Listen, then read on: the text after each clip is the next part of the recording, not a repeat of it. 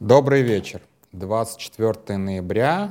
Сегодня у нас пятница, и с вами «Колыбельная бедных». Меня зовут Дима Трещанин. Всем привет. И сегодня будет а, достаточно странная телега, полная и конспирологии, и домыслов, и даже, может быть, где-то вымыслов. Но я постараюсь, где, где я вымышливаю, вот прям вот высасываю с пальца, я постараюсь эти места обозначать. И а, как бы ну, объяснить, где я, в общем-то, а, опираюсь на факты и на данные, а где я, ну, скажем так, вольно фантазирую, мягко говоря.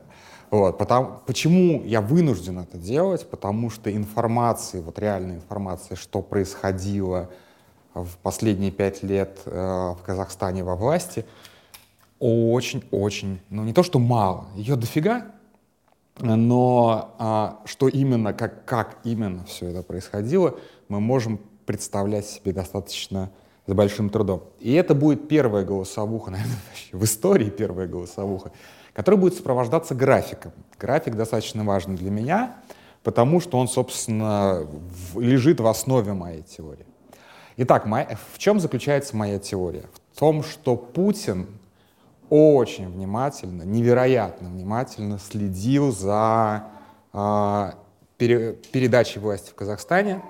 Я не знаю, рассматривал ли он для себя эту возможность, или он просто, как сказать, очень любопытен был по поводу того, что получится у Назарбаева или не получится передать власть. В любом случае, а путь у, как бы с точки зрения а, семьи у Назарбаева и у Путина очень много общего. А, но оба советские люди, понятное дело. Назарбаев постарше, сильно постарше. А, он оставил пост, когда ему было 78, я еще вернусь к этой цифре. А, и, ну как сильно постарше, в общем, в таком возрасте, наверное, уже это там десяток другой лет не, не имеет значения, но я еще не дожил до этого возраста, не могу серьезно об этом, как бы всерьез об этом рассуждать. А у обоих дочери, две дочери. Ну, понятно, что у Путина сейчас гораздо больше детей. Возможно, что и у Назарбаева есть какие-то дети, потому что в какой-то момент, так же, как и в России, в а, элите Казахстана была мода на вторую жену, на Такал. А, то есть это обосновывалось там национальными традициями и так далее. То есть это не мусульманские четыре жены, а вот как бы нам положено как бы серьезному человеку в каком-то возрасте положена вторая жена. Вот. И это было вполне себе такое, как бы, ну, почти официально. То есть это, в общем-то, такое. Сколько, э, сколько у Назарбаева детей на самом деле, ну, как бы остается гадать, может быть и нету. То есть как бы здесь никакой информации, насколько я понимаю, нет.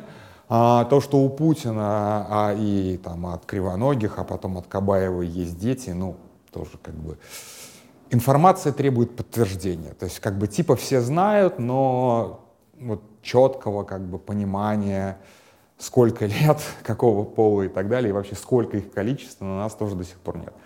А, но тем не менее, вот все эти дети, предполагаемые, да, они несовершеннолетние и пока что да, не могут претендовать на власть. То есть как бы им еще достаточно много пройдет времени, прежде чем а, мы, мы сможем всерьез а, рассуждать. В общем, у Коли Лукашенко, ну, примерно такая же ситуация на самом деле. У него э, есть два сына, но два сына, с которыми у него, по-моему, не очень хорошие отношения, а не две дочери, здесь это важно все-таки, а два сына. И вот сейчас младшенький Коля Лукашенко, да, у меня тут тоже младшенький ползает и орет, хотя уже спать пора ему. А, Коля Лукашенко, которого он с собой везде таскает и, видимо, считает его, бы воспитывает его как возможного преемника. А, как и, и у Назарбаева, и у Назарбаева, и у Путина были, скажем так, зятья многочисленные, разнообразные, я всех не помню. Один очень странно чего-то, чего-то, чего-то, чего-то, чего. Давай я тебе дверь открою, иди, паузи. А, при странных обстоятельствах умер в тюрьме в Австрии, в изгнании. Ну, то есть, как бы там очень сложная как бы история. У Путина тоже есть как бы зять, который, который был любимый, а потом сразу резко стал нелюбимый, ну и так далее. То есть вот какие-то вот такие вот есть вещи, которые их очень сильно объединяют. А, эта теория у меня родилась достаточно давно, в 2018 году, еще когда мы, в общем-то, не подозревали о том, что... Давай я тебе свет включу. Конечно, в темноте не очень ползать.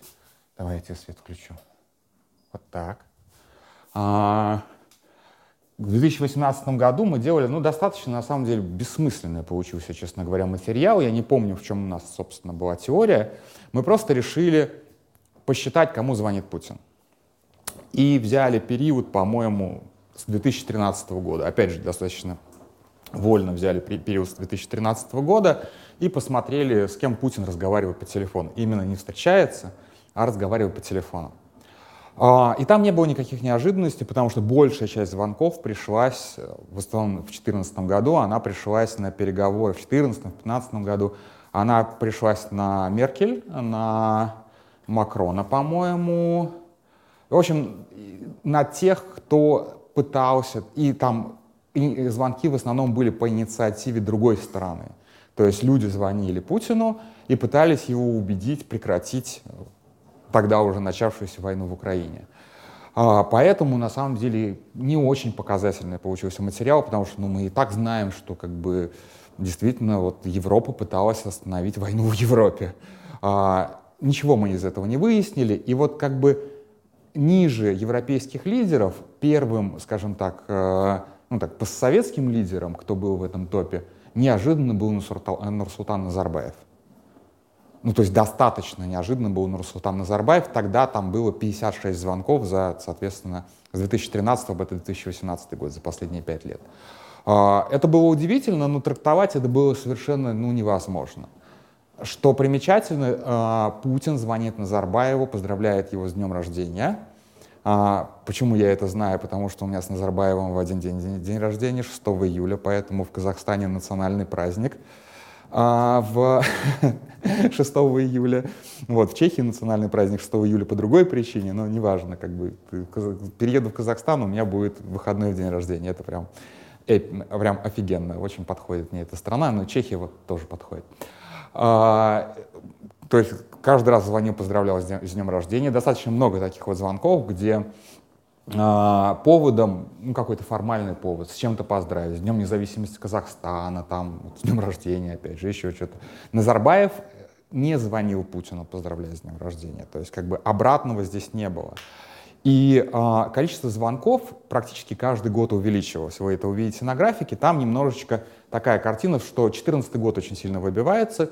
Вообще, в принципе, 2014 год по всем звонкам очень сильно выбивается. А, потому что как раз Крым, да, и а, Путину нужно было с кем-то разговаривать, ну, помимо западных лидеров, и как-то как бы найти э, собеседника, который будет кивать на его точку зрения. Да? То есть человек звонит, выговорится про бандеровцев по 3-4 часа, вот, и, видимо, в лице Нурсултана Абишевича он нашел такие вот свободные уши. Поэтому в 2014 году Путин звонил Назарбаеву дофига. Но если, опять же, вот 2014 год как бы выкинуть, то видно как бы такой восходящий тренд как раз к 2018 году. А, то есть звонков становится все больше и больше и больше и больше и больше. А, в 2018 году мы это досчитали, и с тех пор, собственно, материал не обновлялся, меня уволили. Вот, и, в общем-то, сам материал был, как бы не выглядел особо удачным. А, Сейчас я решил немножечко досчитать, что называется, то есть я взял 19 20 и, в общем, до последнего, потому что вот в 22-23 году вообще не было ничего. А, а, удивительная вообще история, что вот действительно он звонил ему очень часто до 18 Потом он звонил ему и в 19 и в 20 и в 21 уже не как президенту, а как Просто там иногда на Кремлин.ру написано звонок Нурсултану Назарбаеву, без всяких тит титулов. А иногда звонок первому президенту. И, соответственно, чтобы немножечко дополнить эту картину, я еще ручками посчитал встречи. Вот сразу обращаю ваше внимание, в 13-15 годах я встречи не посчитал, просто лень было. На самом деле это не очень показательно. Мне надо было просто показать, что как бы они еще и встречались постоянно. И в 16-м, в 17-м здесь какого-то особого тренда нет, но, опять же, они постоянно встречались, в том числе после формальной отставки Назарбаева с поста президента. Это тоже как бы достаточно важный как бы показатель.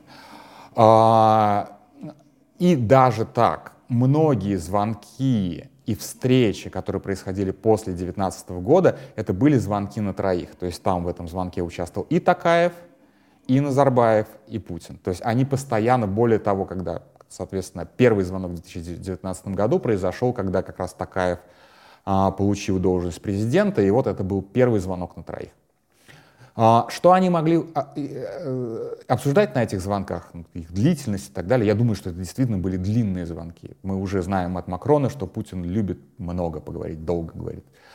По телефону, опять же, Назарбаев человек достаточно старый, и я проявлю некоторое уважение к старости. Старые люди действительно часто нуждаются во внимании, чтобы им позвонили, чтобы вот как бы они обижаются, когда им долго не звонят, они любят подолго поговорить. Ну, в общем, все там будем на самом деле. Здесь как бы нечего стесняться. Нормальное совершенно человеческое поведение. А, вот, соответственно, это были, скорее всего, такие длинные-длинные звонки. И я предполагаю, вот здесь вот моя прям теория, потому что, почему я это предполагаю? Потому что вот примерно в эти годы, в 17-18 году, постоянно вбрасывалось э, в Казахстане, а я работал в редакции, которая в том числе работала по Казахстану, по Центральной Азии, постоянно вбрасывалось, ну все, сегодня дед выступит и что-то важное скажет. Происходило выступление, ну, казахстанского деда, разумеется, он ничего важного не говорил. То есть, в принципе, как бы элиты тогда уже ждали, что он вот-вот ну, соберется в отставку. Действительно, человек очень старый, да, человек очень, как сказать, а, человек э, очень долго при власти. Для понимания, он, в общем-то, он советский, там, не помню, первый секретарь обкома или как это, это называлось, ну, то есть он глава республики еще советского Казахстана.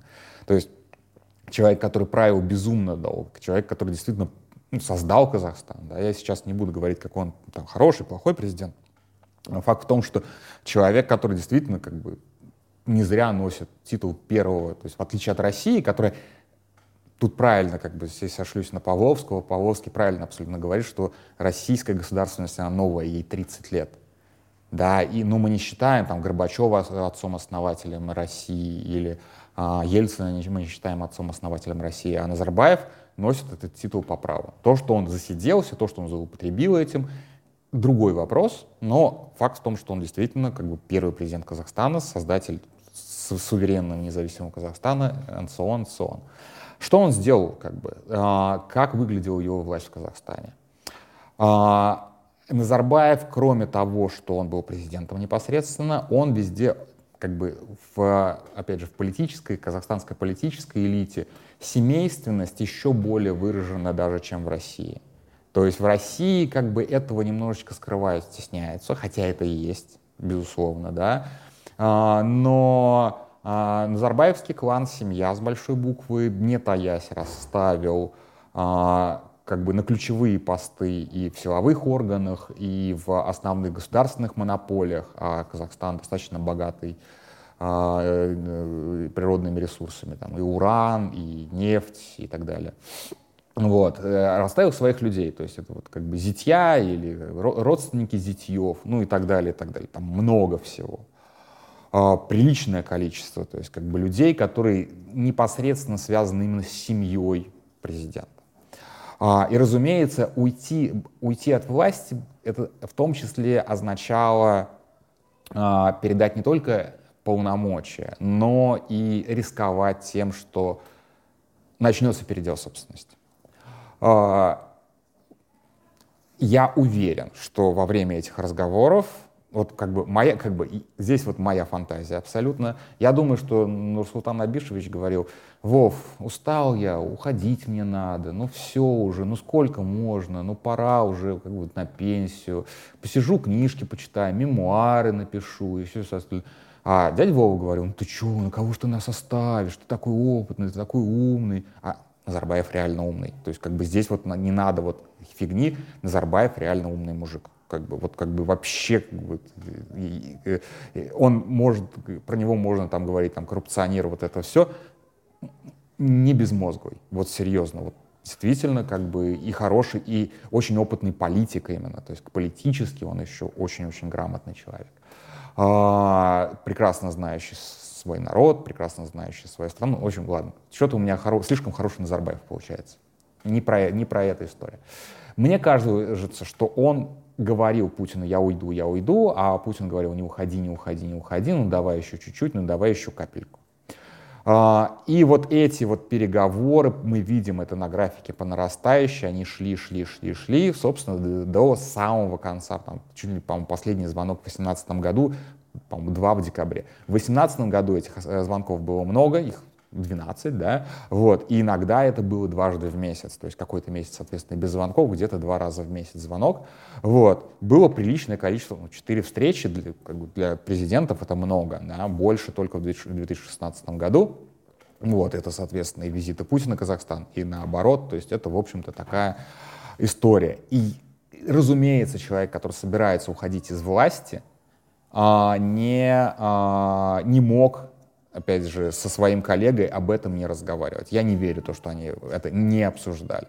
Опять же, может быть, Назарбаев настолько закрытый чел, что вот Путину не сказал. Тогда вообще непонятно, о чем они разговаривали вот в таком все учащающемся и учащающемся темпе.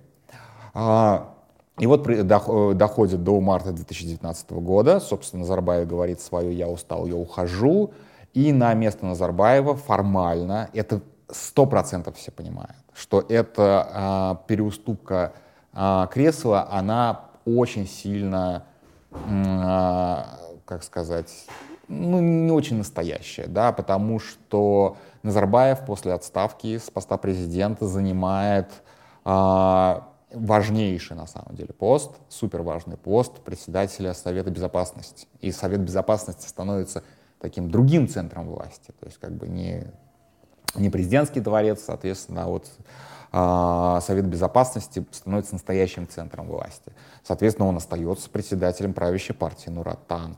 Он становится ну, там, членом Конституционного совета Казахстана, но это не важно. Да?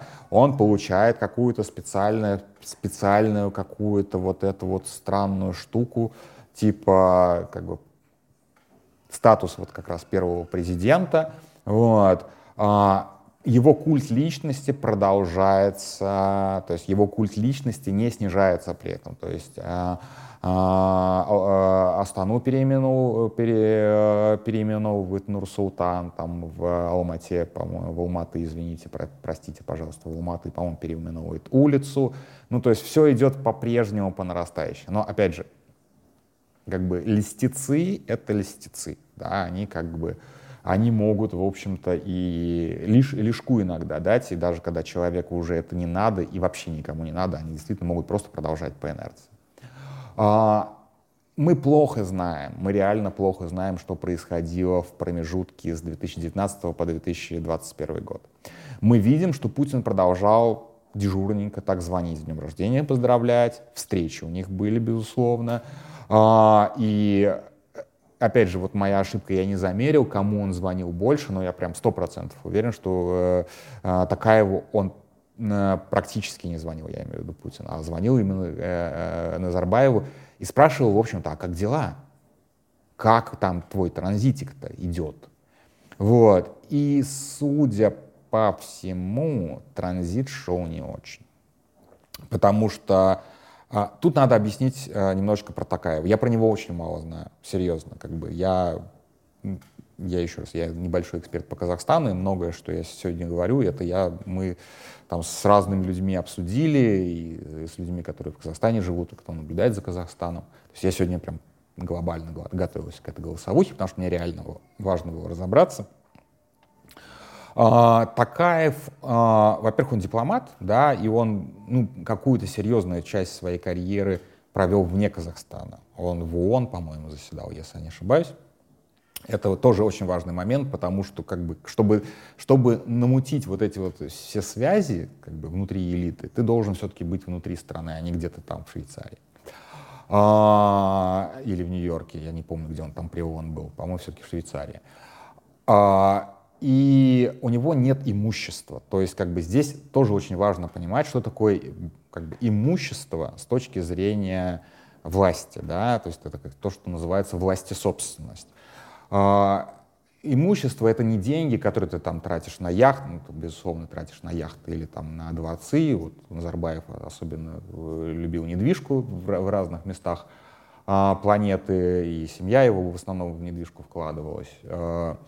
А, но самое главное, у тебя есть ресурсы на то, чтобы а, повлиять на какую-то кризисную ситуацию. То есть, ну, например, я не знаю, там, заплатить некоторую премию некоторым людям. Ну, например, я не знаю, каким-нибудь силовикам или, например, каким-нибудь членам избирательной комиссии, ну и так далее. То есть у тебя есть ресурсы проводить выборы, в конце концов. То есть ты можешь как бы просто заливать проблемы деньгами, условно говоря, причем деньгами не бюджетными, а вот деньгами, которые непосредственно у тебя. Поэтому большие финансовые потоки, концентрация больших финансовых вопрос, э, потоков — это не только у тебя есть ресурс на то, чтобы а, решить, решить какие-то проблемы.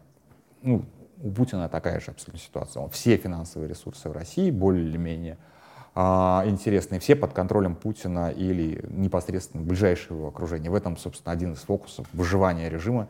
Сам, но самое главное, когда эти все ресурсы у тебя, это значит, что ни у кого другого этих ресурсов нет.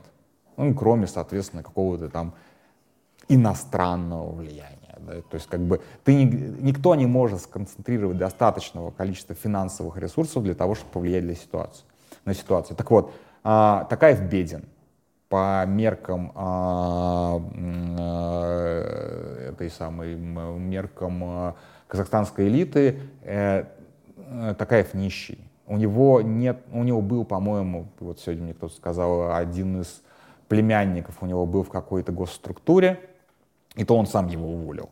Уже когда стал президентом, он сам его уволил так, демонстративно, что типа у меня нет конфликта интересов. В отличие, я отличаюсь от Нурсултана Абишевича чем, тем, что не расставляю своих племянников а, везде, где на, ключевых, на, на ключевых постах.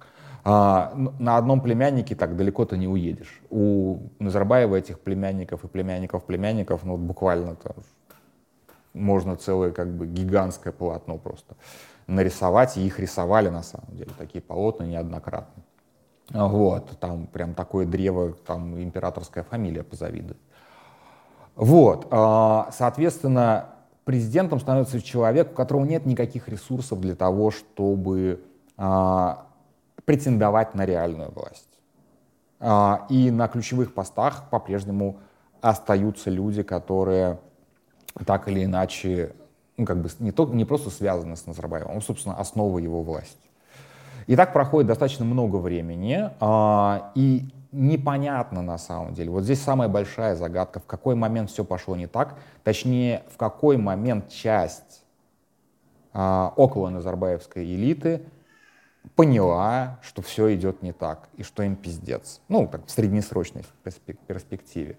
А, кто-то говорит, что триггером стал инсульт у Назарбаева. То есть, как бы, Назарбаев, понимали, да, ему 78 лет в 2019 году было, когда он оставил власть, к, соответственно, 2022 году, а, когда все это случилось, 5 а, января 2022 года, ему, соответственно, уже было ну, под 81 или 81 год уже. То есть это, ну, это приличный возраст даже при супермедицине. Да? При этом до, а, до, опять же, до начала 2022 года он оставался, видимо, в своем уме. Это очень важно тоже. То есть как бы он не деградировал, он был абсолютно понимающим чуваком и так далее. То есть ну, понятно, что все равно возраст сказывается, но он не сказывался на нем, ну, совсем плачевно. И тут, видимо, произошел инсульт. Я говорю «видимо», потому что здесь э, там, надо сослаться на его первое, а, первое видеообращение уже после 5 а, января, где видно там миллиард склеек, и видно, что ну, как бы, ну, человеку не очень хорошо, мягко говоря. То есть там, там прям из кусков собирали его обращение, буквально а, как шутили, шутили в мою телевизионную молодость, Борис Николаевич, давайте не, вы не будете читать этот текст, вы просто начитаете алфавит, а мы склеим. Ну вот буквально так. А, по одной версии, то есть, опять же, это, э, вот здесь вот прям очень сильная версия, да, а, на фоне в Казахстане бывает такое, уже бывало, а, именно социально, то есть это, возмущение 5 декабря было не, не политическим, а социальным. А, это не было, опять же, там, революции мамбетов, отвратительно совершенно. А, но это действительно было возмущение бедных людей, которым, э, с которыми поступили несправедливо. Там, опять же, напомню, причины не поводом, а именно причиной возмущения, но, может быть, и поводом к возмущению а, был резкий подъем цен на автомобильное топливо, точнее, на этот э, автогаз. То есть многие заправляют э, в Казахстане машины газом, а не бензином. А, люди вышли на улицы, и как-то вот так получилось, что ментов на улицах не оказалось. И здесь вот уже начинается конспирология и заговор. Почему ментов не, оказалось? а силовые структуры были не под контролем Такаева.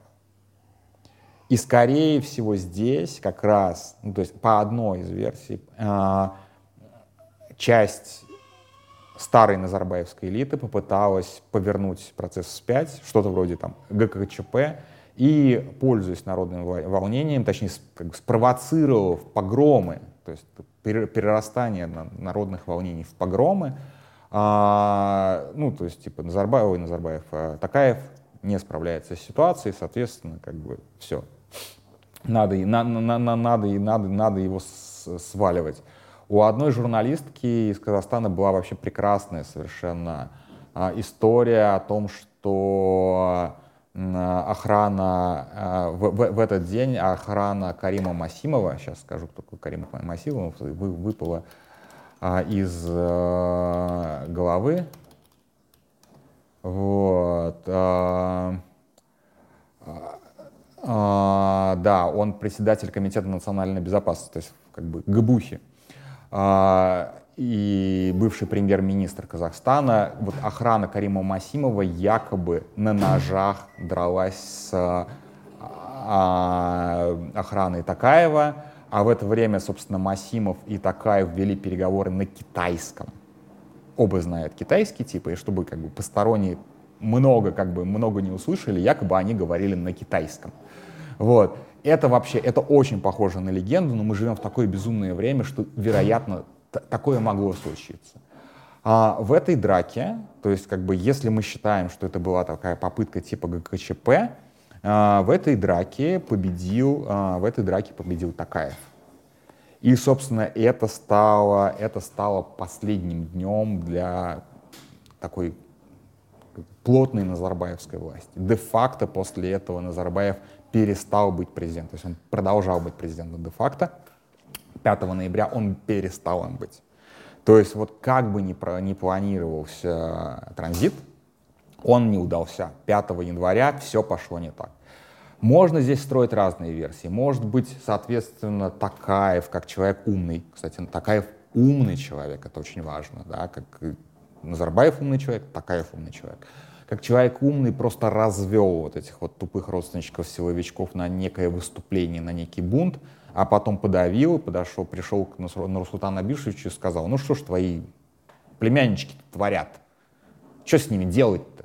Придется сажать. Вот. И много кого посадили на самом деле. То есть э, за последний год, за последний год, даже ну, уже полтора года, почти два года на самом деле, пересажали до хрена. Опять же, я не специалист, одного кайрата посадили, второго кайрата посадили. Я забыл, кто из них какой кайрат. Вот, один из них, по-моему, взять или не взять. Ну, неважно, короче. Об, оба были супер ключевыми а, товарищами в элите. То есть как бы и, или то есть что произошло 5 января до сих пор нет никакой версии, ни официальной, ни неофициальной, никакой нет версии, что там было. Вот. А, э, Карим Масимов, про которого я говорил, его судили закрытым судом за госизмену. Вот. Что ему предъявили, тоже ну, за пределами этого суда никто не знает, неизвестно.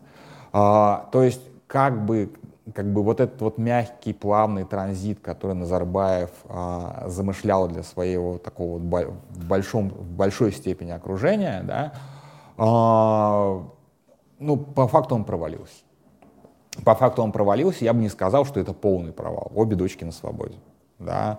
А, ну вот, например, на, на, на днях умер его, по-моему, старший брат, а, и прям буквально накануне смерти прокуратура, а у него было типа там, я не помню, писала Орда КЗ, по-моему, писала или нет, у него было что-то по 300 участков по всему, по всему Казахстану. Причем в каких-то очень красивых местах. Казахстан, на самом деле, там, где, там, где не степень, не пустыня, очень красивая страна. А, да, наверное, степь бывает красивая. Я просто не фанат степи. Вот. И там, естественно, везде как бы гигантские дворцы, вот это вот все. И все, эти участки были получены на сомнительных основаниях, все это как бы собирались забрать. То есть как бы процесс их реквизиции в пользу государства просто не был завершен на момент смерти. Это старший брат, да, вот, а, у него отжали какие-то там рынки, еще что-то, то есть у человека полностью разули, раздели вот внутри Казахстана. А, и так происходило со многими назарбаевскими родственниками. То есть э, с 5 января 22 года идет передел собственности. Да? А, возвращаясь к Путину, что мы видим? Он а, терпеть не может такая по всему, я сейчас не, опять же, я не это самое, я сам боюсь э, ошибиться в произношении. Касым Жамарт Кемель, ладно, я не буду Путиным. Вот, Такаев, он постоянно как бы, это не, не может быть не нарочитым. Он постарая, постоянно нарочито на людях коверкает его имя, отчество. Я не буду этим заниматься, просто как бы я, мне с ним, самое, мне было бы проще Э, если бы как бы в, таки, в такой ситуации уж потренироваться перед зеркалом, что называется, и не такое можно произнести. Э, это неуважение. Демонстрация неуважения не может быть случайным в межгосударственных отношениях. То есть э, Путин Такаева не уважает, Путин считает, возможно, вероятно, скорее всего, считает его предателем Назарбаева. Но самое странное, что он и Назарбаеву прекратил звонить после 5 января. То есть, видимо, видимо, как бы, ну, типа, все, ты провалил свой транзит, как бы, ты мне больше не интересен. То есть, если э, версия того, что у них были просто простые человеческие связи, и они как бы нравились друг другу, им нравилось поболтать о том, о сем, пятом, десятом, ну так да, он хотя бы один раз 6 июля и в 22 году, и в 23 бы позвонил. То есть хотя бы по одному звонку-то было бы. Но нет, с 5, с 5 января вот как отрезало. Нет никаких звонков Назарбаеву. Он жив, все нормально, с ним можно разговаривать, поздравлять с днем рождения. Ты же это делал вот с 2000 там, какого-то года, там, чуть ли не с 90-х, наверняка ты это делал. Ты не можешь забыть вдруг, что 6 июля у чувака день рождения, и вдруг ты забываешь. То есть Назарбаев полностью перестал быть интересен Путину именно как пример, как это может быть. Да, то есть это, это, мне кажется, это очень важным моментом, не с точки зрения, что мы когда-нибудь, может быть, там будем ожидать транзита. А, но мы видим по Назарбаеву, что сколько бы ты ни готовился, какого бы ты слабого человека, ну, как бы, наверное, все-таки, ну, как Назарбаев любит Казахстан, я уверен в этом, в отличие от Путина, который ненавидит Россию, ну, на мой взгляд. А Назарбаев любит Казахстан, и несмотря на то, что он варюга и так далее, он не хотел зла своей стране, не хотел ее разрушить, сокрушить. В конце концов, он ее создал. Смысл созданный разрушать, да. Вот. Конечно, он хотел оставить преемником, пусть слабого, но не глупого человека, не дурака. Ну, видимо, вот не дурак оказался вот просто, просто интеллектом как бы вытянул, вытянул чисто на интеллекте. Плюс, конечно же, формальная должность, несмотря на то, что у тебя нет ресурсов, у тебя нет как бы реальной власти, но у тебя есть официальная должность, ты как бы подписываешь бумажки, условно говоря. В государстве это так работает, что человек, который подписывает бумажки, рано или поздно все равно становится центром власти. Власть не, не терпит вот как бы э, неформального какого-то центра, хотя это тоже это бывает, это случается. Ну, Медведев, например, да, у нас как бы 4 года э, вполне себе подписывал бумажки и ничего, и нормально. А, но с Такаевым все пошло не так. То есть стоило только, опять же, по версии, да, по одной из версий, стоило только человеку сильно как бы, ну, как, ну не, потерять в здоровье, да, потому что инсульт, это, ну, это серьезно, да, можно, мог не выжить. А, как все сразу же понеслось, как все полетело к чертям, все эти выстроенные сложные схемы, все остальное. Стоило человеку вот отрубиться на пару суток, физически отрубиться на пару суток, и все, заварилась кровавая каша. Эти поднялись, эти поднялись, эти поднялись, эти поднялись. Все просто понеслось к чертовой бабушке. Тут еще тоже очень важный момент. Момент доступа к информации. Да. Никто не знал, что у Нурсултана Назарбаева инсульт. Кроме, соответственно, ну, Такаев знал, я думаю.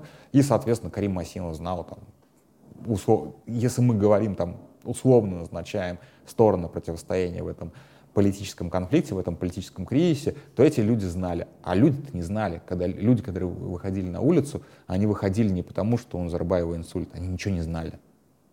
Это вопрос доступа к информации. Вот а, чем, собственно, вот эти элиты всегда распоряжаются, тем, что поскольку они знают, условно говоря, пульс президента, ну, настоящего президента, они будут очень оперативно действовать в случае любого потрясения. То есть независимо от того, что Путин будет передавать власть, не будет передавать власть, я уверен, что не будет, но если Путина ебнет инсульт, инфаркт, неважно, а события будут развиваться очень стремительно. А мы будем ушами хлопать по одной простой причине. У нас нет доступа к информации. Мы можем догадаться по каким-то там косвенным признакам.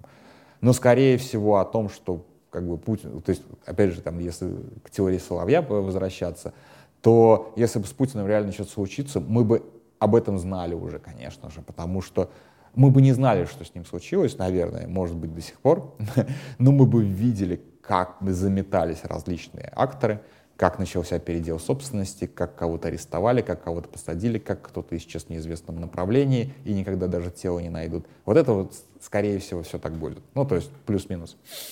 Вот. Ну и опять же, что это продемонстрировало? Это продемонстрировало, что Путин как минимум внимательно следил а, за тем, что происходило в Казахстане, а, следил за попыткой а, транзита и полностью разочаровался в самой идее транзита. Вот мне кажется, что итогом всего этого разочарование в Назарбаеве и полный, полный кидок, я тебя не знаю, твой телефонный номер забыл, а, это, соответственно, полное разочарование в идее, и мы видим, и опять же, да, мы видим нашу конституцию с поправочками, да, а, что Путин как раз там прописывал какие-то такие структуры, которые очень похожи на то, что сделал себе Назарбаев. То есть как бы какие-то вот такие вот председатель Совета Безопасности, вот это вот все. Какая-то такая соломочка, мы ее видели, он Назарбаев-то себе много этой соломочки настелил. Толку-то. Вот. И в итоге вот может быть, может быть, может быть, он а, рассматривал это в девятнадцатом году, когда, тогда же, когда и Назарбаев это рассматривал. Вот. Но как только у Назарбаева, я думаю, там в первые же месяцы все пошло не так, он от этой мысли отказался. Такие дела. Так, у меня тут ребенка принесли плачущего. На этом все. Спокойной ночи.